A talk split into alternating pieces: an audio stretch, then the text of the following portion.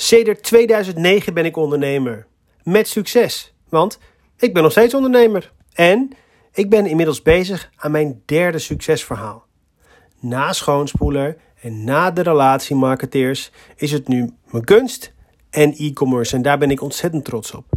Toegegeven, er is ook ontzettend veel niet gelukt.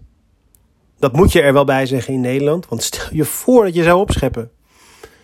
Je, een bonte stoet commercieel geflopte ideeën en ondernemingen zijn de revue gepasseerd in de afgelopen zeven jaar. De Bookfood, een e-reader, een iPad standaard. Find My Bar, de INS voor cafés. Robocall, geautomatiseerde alarmoproepen. En mijn bestsellerboek MacDime en e-mail succes. En zo zijn er nog wel meer zaken waar ik de bal niet aan het rollen kreeg. Nu, anno 2022, loopt mijn kunst geweldig. En mijn sokkenmerk Feed This krijgt dagelijks nieuwe fans. En de minimale marketingwerkzaamheden die ik nog doe, levert veel goeds op voor mijn klanten. Dus als ik mijn dagelijkse rondje wandel, gaan er allerlei ideeën en vooral to-do-listjes door mijn hoofd. Er moeten betere sokken komen van de, nieuwe foto's komen van de sokken. Uh, mijn websites moeten beter te vinden zijn. Grouch the Cat moet bekender worden. Ik moet filmpjes maken. Mijn sokken en kunst moet op Amazon enzovoorts enzovoorts. En terwijl ik aan het wandelen was, zag ik mezelf als die grote os in die Indonesische natte weilanden met zo'n eeuwenoude ploeg op zijn rug, stap voor stap de aarde omwoelen zonder dat je gelijk resultaat ziet.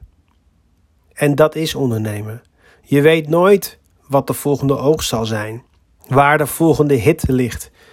Maar die ideeën moeten wel uitgerold worden. Er moeten ook echt betere foto's en video's worden gemaakt, blogs geschreven, nieuwe artcollecties. Ah! En dat geeft druk.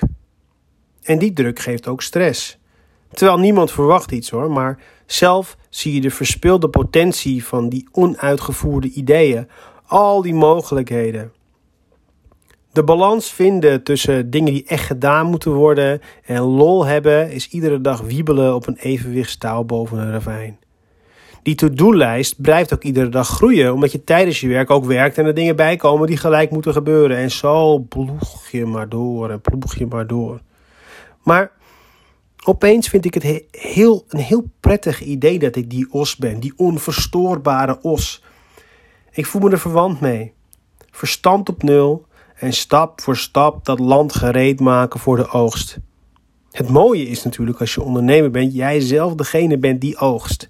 Net dat stapje meer levert ook meer op, voor nu en in de toekomst. Video's en foto's kunnen jaren mee, websites zijn online onroerend goed die eeuwige potentie hebben. Mijn cartoontje Grouch the Cat kan met copyright en IP tot het einde der tijden mensen blij maken en dus ook geld verdienen, net als mijn Ajax Amsterdam Art collecties. En die wetenschap maakt me weer enthousiast om een dagje het zompige ondernemerslandschap in te dwalen en met mijn voeten in de natte aarde te ploegen.